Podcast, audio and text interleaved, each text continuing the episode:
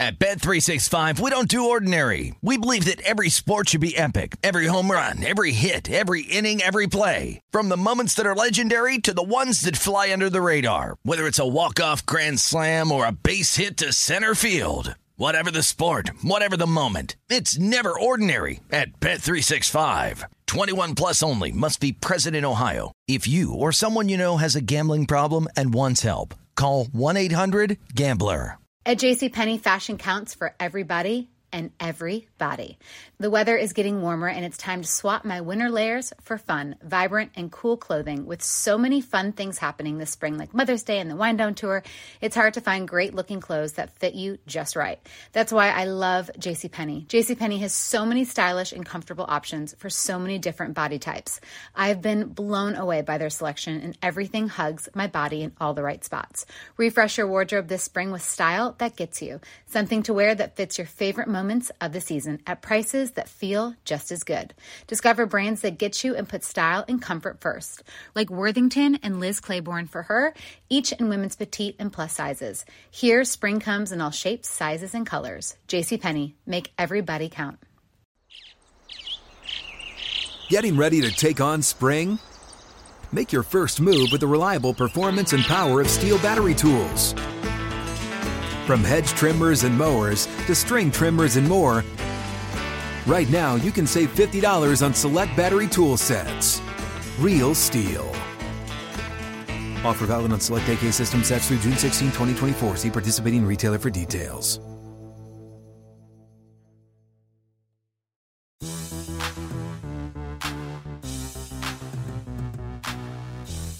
What's going on, and welcome into the Tuesday edition of the Pelicans podcast presented by SeatGeek. I'm Daniel Sallerson, and kicking off the week, celebrating our, our, our week on the podcast for women in his women in sports. It is Women's History Month uh, across the nation and across the, um, the globe, I should say, as International Women's Day was on Sunday. Um, couldn't have asked for a better guest right now, and that is Jen Hale, television sideline reporter for Fox Sports New Orleans, also the NFL on Fox, and currently, I, am guessing, is establishing some residency in Sacramento since she's been there so long. Genevieve, registered the vote. Are you considered a Sacramento resident as of now? I think I'm getting close. They'd love me to start paying taxes, that's for sure. Absolutely. Well, I appreciate you coming on. And Jen, I thought it was very important to have you on because, you know, as someone who's so influential influential in this city, what's the meaning as far as you've seen so many women now in in the world of sports? Whether it's broadcasters, whether it's executives, whether it's, you know, assistant coaches, and it doesn't just have to be in basketball. How nice has it been that, you know, more women have been included in these fields than, say, maybe 15 or 20 years ago? It's a great point you make, Daniel. It's it's amazing the jump that, that women have made, the footprint that they now have in this industry. And, and I think the most telling thing is that now, instead of being – it's becoming more the norm. It's not such a special headline anymore. It's be, it's slowly starting to become well, of course, you know, the first thing that you mention isn't the fact that oh, she's a female. It's that wow, she's great at her job because of this. She's so effective because of that. And and to me, that's that's where you want to go. You, you don't want to get this job because you're a female. You want to get a job in this industry because you're the most qualified and the best at it and and I think we are heading in that direction so much more forcefully now than say 10 15 years ago. Do you think it's getting close where we're kind of now having to say you know first female reporter? Or you know i saw i was watching a hockey game on nbc they had the first female crew on a broadcast. Or how close are we to getting to that point? Or do you think there is some ways to go here as far as the inclusion standpoint? Oh there's definitely a ways to go. Yeah. No doubt. Um, but I, I think we're, we're we're getting closer and closer, and and as you start, you know, checking these boxes of the first female NFL official, the first female hockey broadcasting crew, the first female full-time NBA team analyst, um, you know, that's that's shattering a glass ceiling, so to speak, and paving the way. So it won't be so odd. It won't be so revolutionary for the next person, uh, especially when you see what great jobs, how effective these women are being in those roles. You do a great job of in being inclusive as far as even women in your field. You know, you try to help so many people out as you're kind of one of those people that wants to just work with someone and help someone out instead of working against them. How important is that for not only, you know, as far as men being in this field and including women, but just women in general, you know, working with each other to kind of make a big leap forward?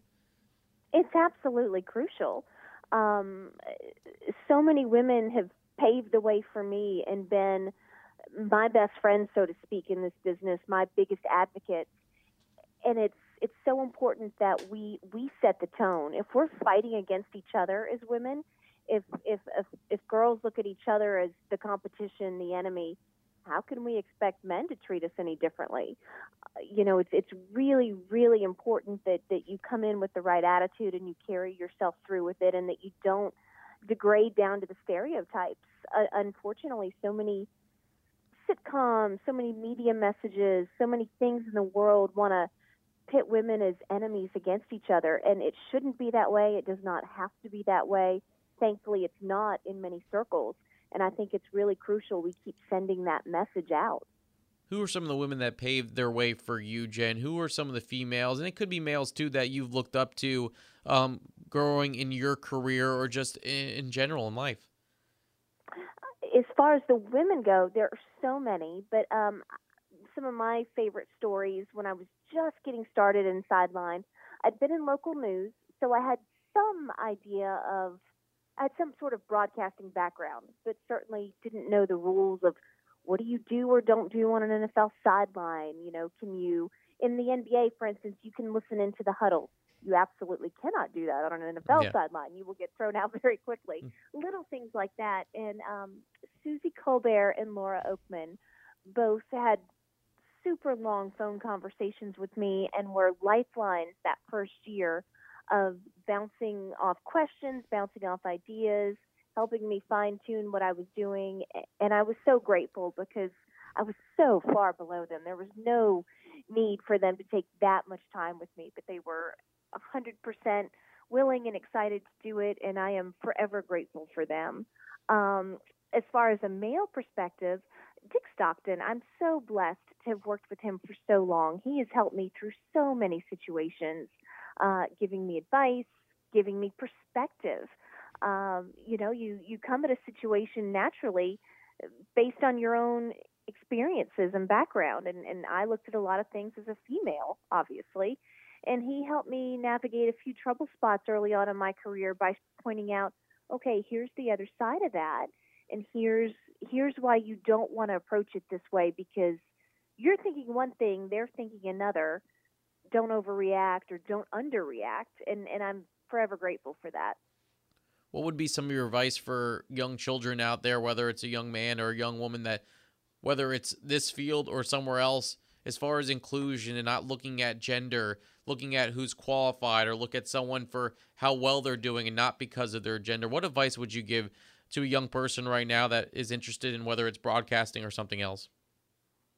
Uh, well, I think you actually said it quite perfectly. You know, you you shouldn't be looking at race or gender or other superfluous factors when it comes to jobs. It's, it's who can do it best and who can make your organization strongest and also for those who, who get worried about competition, uh, you know, I'll, I'll just borrow an adage from the sports world iron sharpens iron. And I am so grateful for the absolute boss women and boss men too that, that I've had the pleasure of working with because they've made me better. Watching what they do, how they approach their job, different ideas, it's definitely made me a better broadcaster. And I would not be where I am if I hadn't been pushed by their example, by the work they were doing to step up my game. And I hope that continues. I, certainly plan for that personally to continue in my life. Certainly, some great advice out there for those listening to this podcast. We're talking with Jen Hale, uh, Pelicans TV sideline reporter for Fox Sports New Orleans, also on the NFL on Fox. And Jen, let's focus on this basketball team right now that's in a hunt for the eighth spot in the Western Conference. Still have some work to do with 18 games to go four back, but you got the road trip off to a good start with a win against Minnesota. And now, if you look at tomorrow, you know, every game's important, but you're facing a team in Sacramento that has the same record as you. When you've been around this team the last few games, coming going back to the Miami game, do you feel like they're feeling the pressure a little bit, or do you feel like they're kind of loose and just wanting to play their game and it'll all play out? I think they certainly understand the situation. Um, every game, every time I walk into the locker room pregame, speak with the players or the coaches, I would describe it as a bit of a playoff atmosphere. They know it's win or go home, pretty much. Um, as far as the pressure, I think they're doing a good job making it making it a, a, positive thing. I, I wouldn't say that I feel like they feel tight or they feel um, weighted, burdened by this. I think they feel inspired and excited, and and sometimes it's a real big difference to me what makes a great player, no matter what sport you're talking about, a winner um, versus just a great performer. And one of the things that I think we're seeing with the Pelicans right now, and I'm encouraged by, I think they're thriving under the spotlight, and instead of seeing it as pressure, they see it as an opportunity. And I feel like and this, that to me is what's going to help make them be winners. I apologize for interrupting you. Uh, I'm, I'm glad you said that though, because it kind of brings me to my next point. As far as, of course, this team wants to make the playoffs, but at the end of the day, when you're looking at expectations from the very beginning of the season and what you wanted to see out of this team, you're pretty much not at your goal, but you're seeing them being in the in the race, being uh, talked about as far as one of the teams that can make the playoffs. And with such a young team out there, I feel like this is so healthy for these young guys and some of these guys that haven't been in the situation for just to learn how to be in the situation, whether they make the playoffs or not. A hundred percent, Daniel. You you're exactly right. This is invaluable experience to be playing meaningful games in March and April they are going to grow so much from it, even if they do not end up making that race for 80, even if they end up being on the um, outside looking in, unfortunately, which we're not going to go there. We're going to be positive. Yep. But the, the experience and the lessons they're going to take away are going to pay such huge dividends next season because I foresee for next season, they're not going to be competing for the eighth spot. They're going to be gunning, I think, for third, fourth, fifth um, and, and the lessons they're learning now when they get off to a much better start. They don't dig themselves into a hole the first 13 games when you don't have a Zion Williamson, so to speak. Um, they're they're going to pay huge dividends. They're going to have been there and known how to conduct themselves and known how to prepare themselves. Don't forget how many rookies, how many young guys are on the squad. That it's it is a totally different equation to to budget and manage yourself for 82 games plus a postseason as opposed to college. Yeah, you're absolutely right. That's a great point. And and talking about, you know, you're missing one of your crucial guys off the bench in JJ Redick, and I feel like the bench production has gone down, but as far as trying to carry the load as far as three point shooting is concerned, we have to look at Lonzo Ball right now, who is shooting lights out. He's had a couple of games with seven or more threes. He had four the other day in the win against Minnesota. Um, from talking to Lonzo and talking to some of the coaches, what's been the biggest key as far as his development in his three point shot. I know working with Fred Vinson has certainly been a factor, but does he, do you notice a different confidence level with him when he's shooting the basketball from beyond the arc? Night and day difference, absolutely. The fine tuning of his mechanics, moving his shot from one side to the other, making sure his arm doesn't drop on his follow through.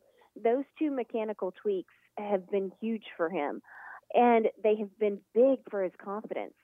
When when you watch him just on the court in practice or around the team, you can tell how much more comfortable he is.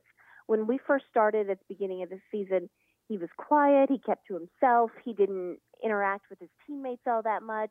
Now he's dancing at shoot around, he's joking around with his teammates. You'll see him throw his arm around somebody. Uh, it, it just it speaks volumes to where he is in his journey. And I think when you have that sort of comfort level, especially considering what he came from, it really unlocks the best in a person. And he's feeling he's feeling like he has the support and people who have his back to go out there and leave it all out on the court. And that's a vulnerable position and it's one that he's he can now put himself in and the Pelicans are reaping the benefits.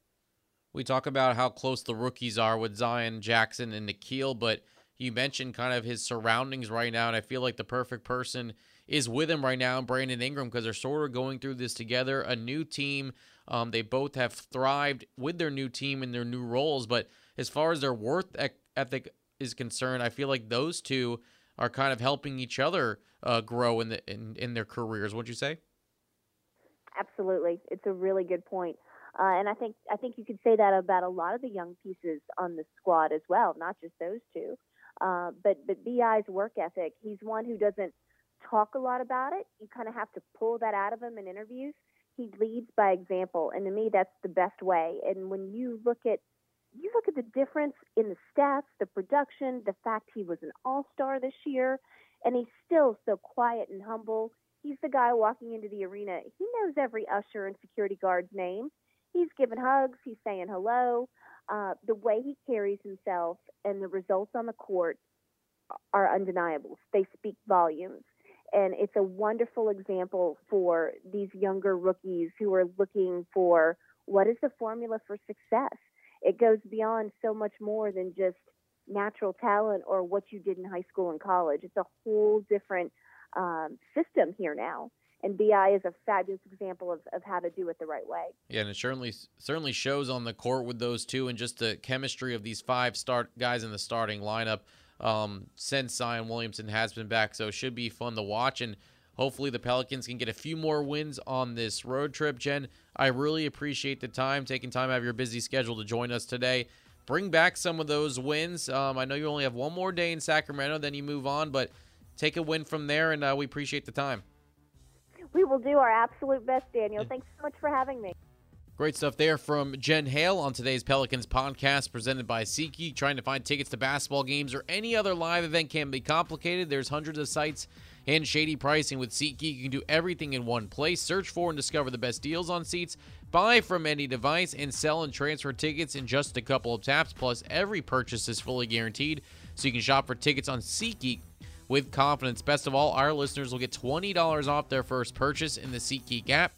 Use the code GOPELS, all one word, all caps at checkout.